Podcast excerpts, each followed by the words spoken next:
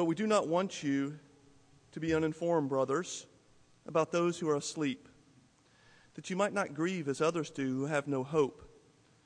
For since we believe that Jesus died and rose again, even so, through Jesus, God will bring with him those who have fallen asleep. For this we declare to you by a word from the Lord, that we who are alive, who are left until the coming of the Lord, will not precede those who have fallen asleep. For the Lord himself will descend from heaven with a cry of command, with the voice of an archangel, and with the sound of the trumpet of God, and the dead in Christ will rise first. Then we who are alive, who are left, will be caught up together with them in the clouds to meet the Lord in the air, and so we will always be with the Lord. Therefore, encourage one another with these words. Now, concerning the times and the seasons, brothers, you have no need to have anything written to you, for you yourselves are fully aware that the day of the Lord will come like a thief in the night. While people are saying, There is peace and security, then sudden destruction will come upon them as labor pains come upon a pregnant woman, and they will not escape. But you are not in darkness, brothers, for that day to surprise you like a thief.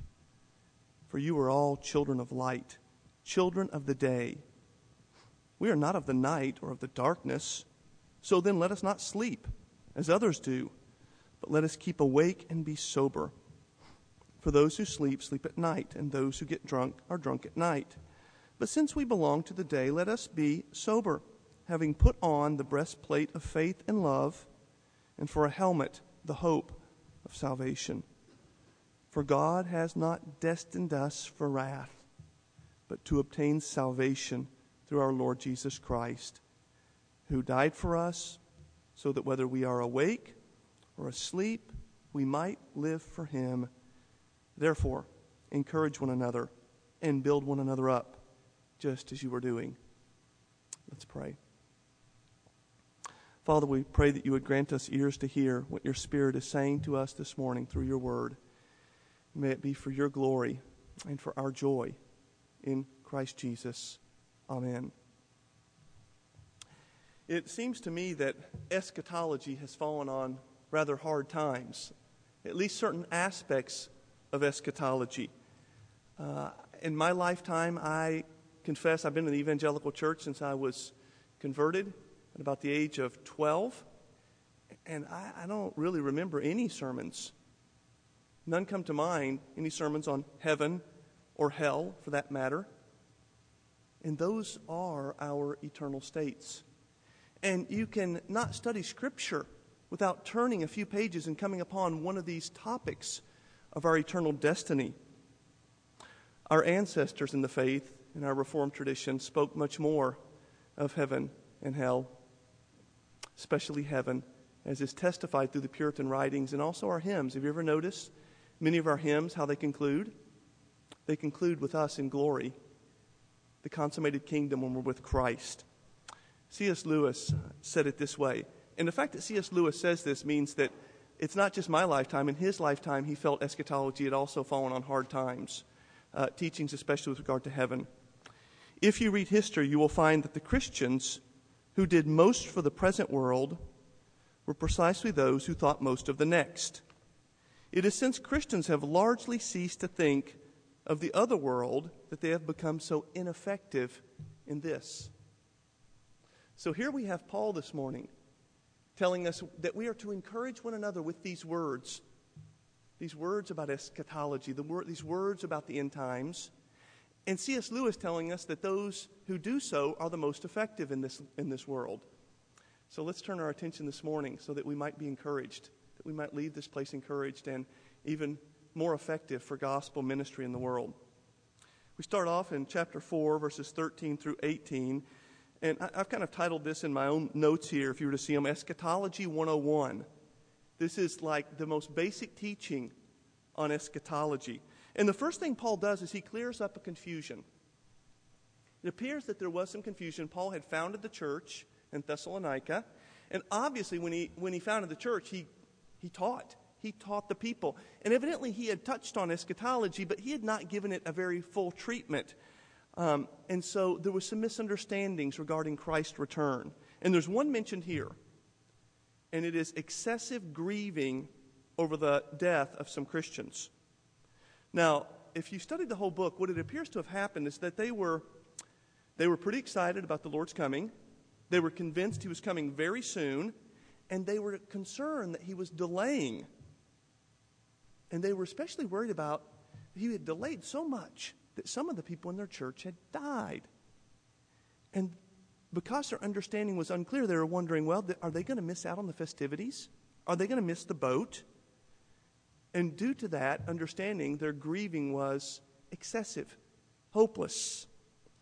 And before I go on, I'd like to note that Paul is in no way forbidding grieving or sorrow at death. We even know that Christ uh, grieved when Lazarus died. But what he's saying is that we do not grieve as non believers who have no hope. They rightly grieve exceedingly, having no hope, their eternal destiny being death. But not so for us. Not so for us. And the rest of Paul's teaching here in chapter 14 is explaining why we don't grieve as the rest of mankind, why we have hope and even joy when a brother in Christ passes away. One last word of introduction here is there's a subtle correction that Paul weaves in to chapter 14. Did you notice he uses a metaphor for death? He talks about those who are sleeping. And that is a good metaphor for death for those who are Christians. Death for them is like sleep. And we think of sleep, sleep is a gift from God. Sleep is pleasant.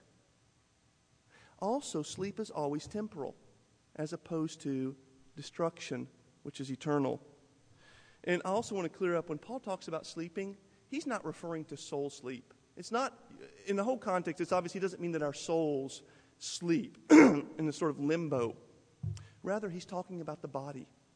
That body, which one day will need to be awakened, it will need to be raised up, resurrected, to be reunited with the soul that is accompanying Christ in heaven. And then in the rest of chapter 14, we have what might be considered an eschatological creed. It is the we believes of eschatology. We could say this is, this is some of Eschatology 101 in creedal form.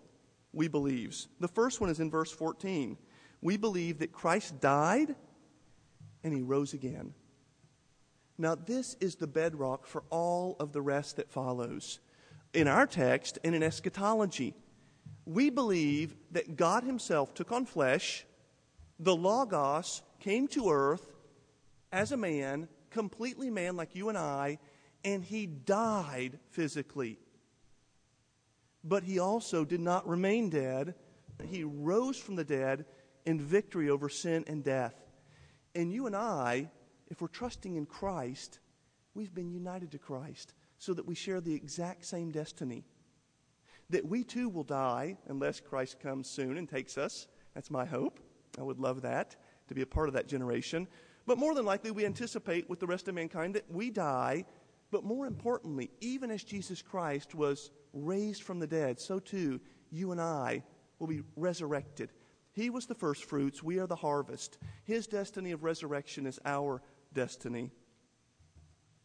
Then we have our second article of faith, the we believes, in verse 14, same verse that when Christ returns, and listen to what the text says it says that God, in verse 14, God will bring with him those Christians who have died. When Jesus Christ returns, the souls of deceased Christians in heaven will accompany Christ in his second, in second coming, his return. Then in verse 15, we have another we believe, our third article. The resurrection of the body will take place when Jesus Christ returns. That is, those who have already died, when Jesus Christ returns, they will not miss the boat. They will not miss the festivities. Their bodies will be resurrected, they will be awakened, and they will be united eternally to their soul as God made us, as God intended. And then those who are alive will go straight to be with the Lord. They will not pass go. They will never experience death, but they will go straight to be with Christ and those who have died in Christ and have then been raised up. Our fourth article in the Creed, and I want to state before I read or state this article that this one goes beyond Eschatology 101, and it goes beyond this very text's explicit teaching. But I don't believe it goes beyond the implicit teaching that we find within this text. In this great cosmic reunion in the sky, when Jesus Christ returns and all the saints of all times are with him, what happens next? What happens next? Does Christ then usher all of us, along with all the saints, back into heaven, as our dispensational brethren would teach? Or do we accompany him to earth? Well, I would like to argue the latter. In the text, I think, if we read it carefully, argues the latter. The first thing we need to note in verse 16 what is the direction of Christ in this text? The text says that he is descending from heaven. There is a downward motion of Christ in this text. If that motion were going to be reversed, we would expect to see that explicitly, but we actually see just the opposite. And it's very subtle, but in the Greek it comes out more clearly. It says here to meet with the Lord, that we will be gathered together in the air to meet with the Lord. In the Greek, actually, the word to meet is actually a noun. It's a meeting that's going to take place in heaven. And this is a, a unique word. It occurs a few times in the New Testament. And it's also in classical Greek. It has the same meaning. It's a rich word. And what it means is this when visitors, important visitors or dignitaries, would visit a city, the inhabitants of the city would go out to meet them outside the city, and they would do that in order to celebrate their arrival and to welcome them into the city. And they would always then accompany that person into the city. That's the exact word that's used here. In the New Testament, a good example, at least the very root of that word, uh, is used to talk about when Christ has the triumphal entry. Do you remember? He has a triumphal entry. They welcome him with singing Hosanna, with palm branches, and then they're welcoming him, welcoming him into their city. I could give several more examples from the New Testament, but that's the word that's used here. There's going to be a meeting in the sky. But it's in order to give welcome to Jesus Christ. It's in order to welcome him into our city, into our world, and to celebrate his arrival. In other words, this word confirms the downward descending motion of Christ in the text. And lastly, I would just say this ought not surprise us. Uh, there is a prophecy of the day of the Lord found in Zechariah 14, I believe referring to this day. And it says, Then the Lord will come with all the holy ones with him. So, this too is a part of our eschatological creed. Perhaps we'd say on the level 201 level teaching. When Jesus Christ comes, it is not to take us away, it's rather to have us join him in his second coming and in his vanquishing of evil and judging of unrepentant man. Last article we have in our creed, verse 16 um, talks about the return of Christ.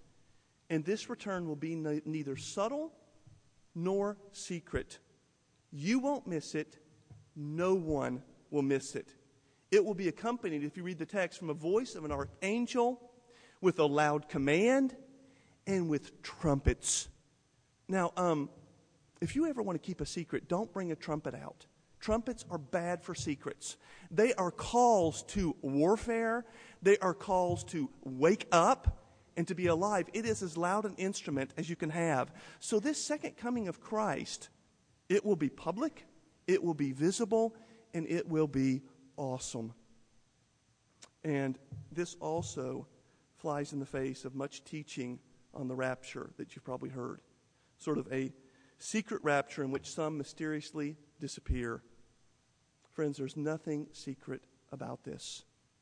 Now, I would quote C.S. Lewis once again, and listen especially to the conclusion of his quote. Lewis captures things so nicely, doesn't he? Um, he says, The doctrine of the second coming is deeply uncongenial to the whole evolutionary or developmental character of modern thought. We've been taught to think of the world as something that grows slowly towards perfection, something that progresses or evolves. That's secular humanism, even in C.S. Lewis's day. Christian apocalyptic offers no such hope. It does not even foretell, which would be more tolerable to our habits of thought, a gradual decay. It foretells a sudden, violent end imposed from without. An extinguisher popped onto the candle, a brick flung at the record player, a curtain rung down on the play. Halt! This day will be the worst nightmare fulfilled for some people. But it will also be the fulfillment of the wildest dreams of those who are awaiting Jesus Christ. At that cataclysmic moment, in an instant, those who have died in Christ will be raised to life with Christ. And then after that, all who are still alive will be caught up together with them to join in the heavenly fiesta, where we will be with Christ forever and ever.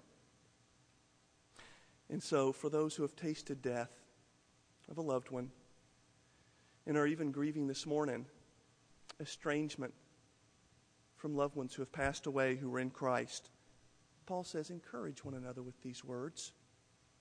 Death is not the final state for the Christian, it is but sleep that precedes our glorious resurrection and our eternal union with Jesus Christ.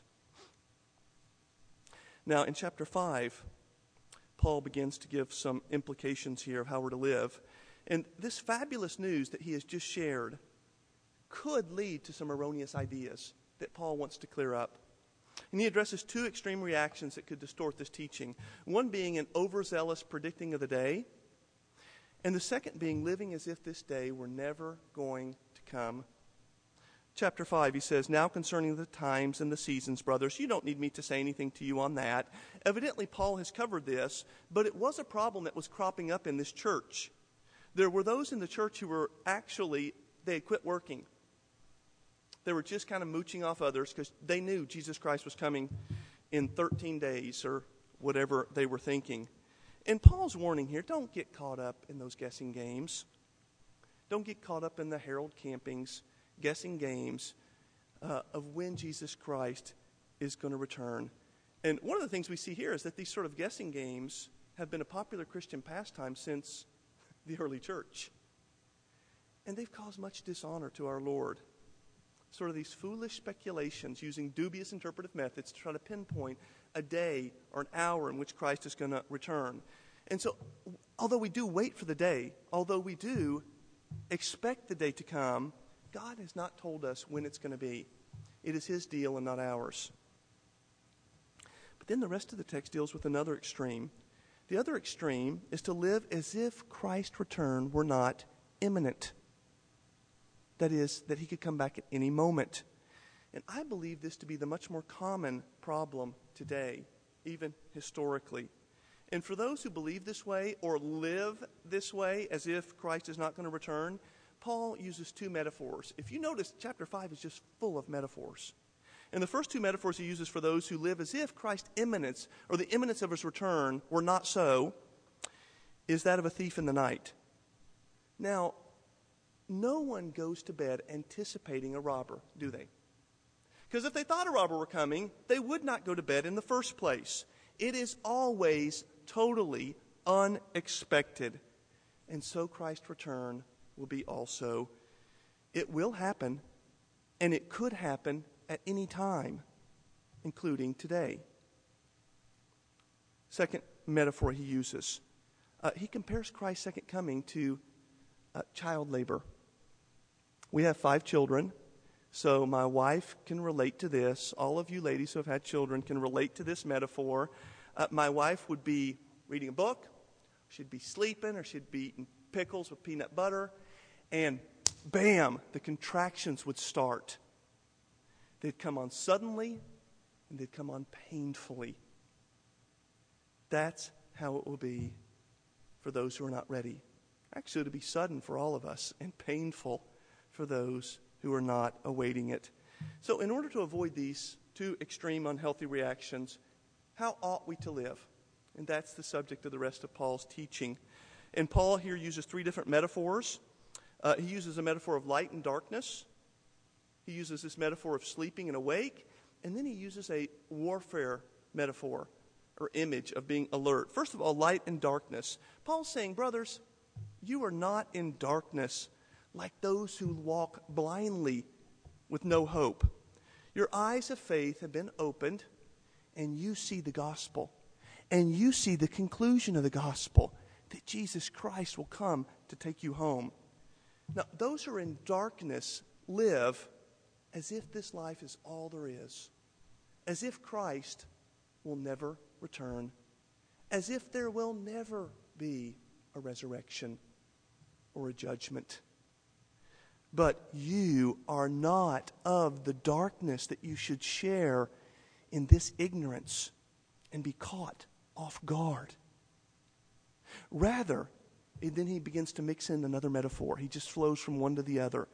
Since you are not children of night, you're children of the light. You're children of the day. So you ought not be sleeping. And by sleeping, he obviously doesn't mean physically, but he means spiritually sleeping. This sort of stupor or laziness or daze that comes upon our mind, where we're unmindful of God, indulging in sin like unbelievers, as if we didn't believe that Christ could come back any day. Rather, he says, don't be like that. Don't sleep. Rather, be sober not drunk like at night. Be completely sober spiritually. That is self controlled as those who are fully awake spiritually, as those who are like those who are fully awake right now in this sermon. Be such towards Christ in your mind. And then, verse 8, he morphs right into describing this alertness in terms of warfare. Be as a soldier in times of war, watchful of our enemy's moves, but even more so, attentive in mind to our captain that's coming. Now, I, like most of you, know nothing of warfare except what we've seen in movies and perhaps heard from friends, older friends who have participated in war. And I have an older friend who has participated in war. Many of you know this older friend. His name's Stan Kohlmeyer. Some of you smile. You know Stan. Stan's a crusty old veteran who God's grace has changed. Uh, and he has been a member at Evergreen, but they've had to move to a different part of Oregon, so I don't see Stan as much. But one day he came to Mexico. I was a missionary there for 18 years. They came down. I sat and talked with Stan for hours about warfare. It was awesome. If you ever can corner Stan, you ought to do that. Um, but a few little details that came to my mind that just curious. Stan was a sharpshooter. I mean, he was on the front lines. And Stan would go, they would send Stan sometimes by himself to set traps. This guy was bold. He would go set traps on the enemy in the woods. And so he'd be there in the woods really close to the enemy where he could kind of watch them and he was going to attack them when they, at the right time. But he would sit there for days in his camouflage, virtually motionless. And I asked Stan some pointed questions and realized uh, Stan didn't go to the bathroom. He, he did it in his pants if he had to go. And he ate in slow motion. He, he said it would take several minutes to lift a bite of food to his mouth. Such was the slowness with which he had to move. I asked him if he slept. He did sleep, but he said it was such a light sleep that even a rustling of a leaf nearby would wake him up.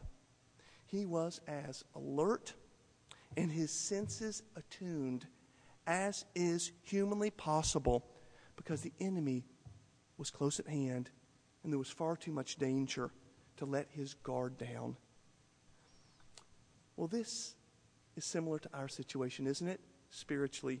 We do have an enemy that prowls around that would like nothing more than to lay us waste. He's close at hand, scheming our downfall.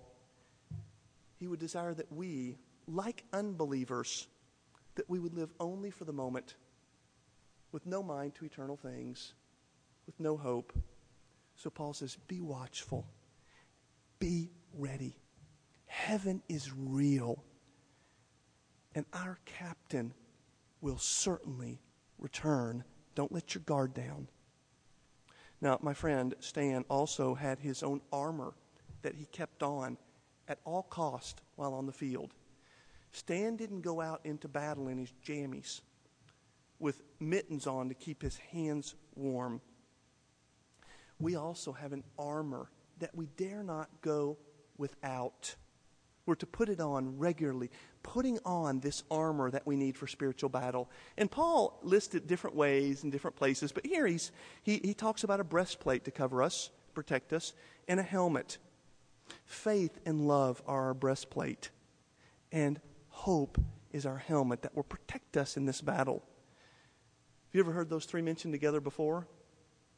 Faith, hope, love. Paul likes to mention those three together. And it's because they go together. Let me see if I can help explain how this armament fits together or how these things are tied together. Faith, first of all, has a backward gaze. Faith looks back to the cross of Jesus Christ, it looks back to Christ's atoning work for us, and it trusts in Christ who died for our sins and was resurrected. It looks back first upon the cross. And as we trust in Jesus Christ, as we have our faith in Him, His righteousness is accredited to us so that we lack nothing in Jesus Christ. The scripture says that we have everything in the heavenly realm. He has given us all that we need. He has so fully accepted us that it frees us not to use other people as peons to meet our needs. The love of, of Jesus Christ, trusting in his love for us, the cross, frees us to begin to be able to love other people. Uh, Paul says it this way that the only thing that counts is faith expressing itself in love. So those two are connected. Love is faith's expression. And then the same faith that looks back towards the cross also looks forward. It gazes forward, trusting in Jesus Christ, trusting in Him for His grace today, trusting in Him for His grace tomorrow, next week, and for all of eternity. John Piper wrote a book called Faith and Future Grace. But this concept of future grace, it's nothing more, faith and future grace, than the biblical word hope. So let me try to give a one sentence summary here. Our faith in Christ that expresses itself in love and projects itself forward in hope will protect our hearts and will protect our minds until he comes again. Keep putting that armor on. We need it to persevere until our captain returns. The text begs one more question why would we even do this? The text that follows begs the question what inspires us and gives us strength and motivates us to persevere and to stay at it? Look at verse 9 of chapter 5. Actually, let me finish verse 8 so you see the connection. And for a helmet, the hope of salvation. For, you could use the word here because, God has not destined us for wrath, but to obtain salvation through our Lord Jesus Christ. I should keep reading. Who died for us so that whether we are awake or asleep, we might live for him. Friends, we've not been appointed to wrath on that day, we've been appointed to salvation. We've been appointed, appointed to eternal salvation because Jesus Christ has forgiven all of our sins, past, present, future. He died for them. And this is our hope to which we return again and again and again as we wait and we watch. It is the motor that drives our perseverance. It is the anchor that holds us firm in life's storms. This gospel message of our sins forgiven so that we have eternal salvation, if I could go back to the warfare metaphor, it is our fortress, our stronghold in the spiritual battle. Christ has purchased us for his own. Our sins have been paid for. Our destinies are firm, they are secure. Salvation and eternal union with Jesus Christ. Therefore, Paul says once again, encourage one another with these words. Those who have tasted the sting of death through losing a loved one, those who are facing imminent death,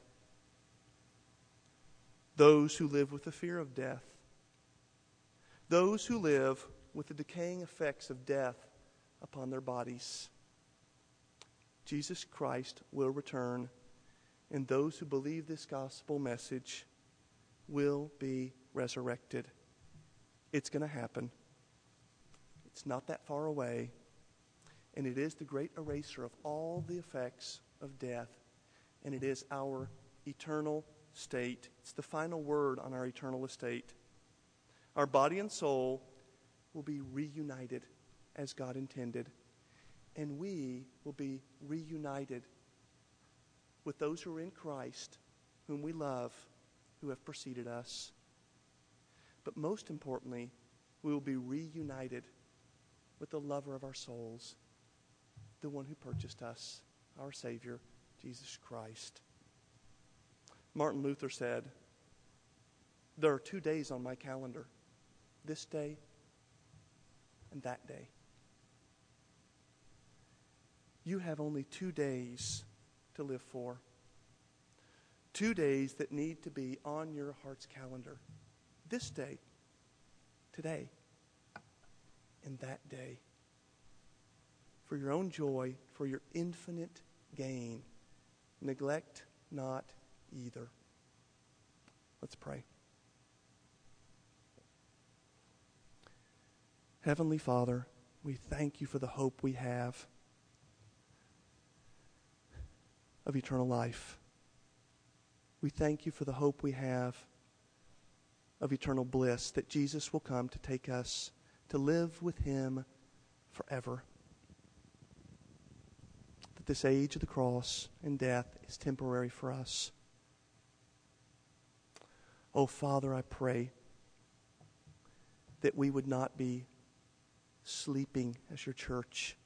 I pray for Ascension. I pray for myself. I pray for Evergreen.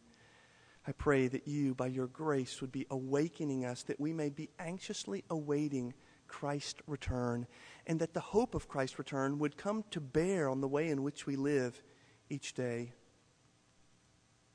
We ask that you would make us a people, even in the midst of carrying crosses, that we would be people of hope, that we would drink deeply of Christ regularly, that we would put on the armor of faith, hope, and love daily, trusting in Jesus Christ. I pray that this morning we would leave this place well armed to go into battle and hold firmly to Christ, to be fully awake, awaiting his return. Fill us with that hope and make us most effective for your kingdom in this world.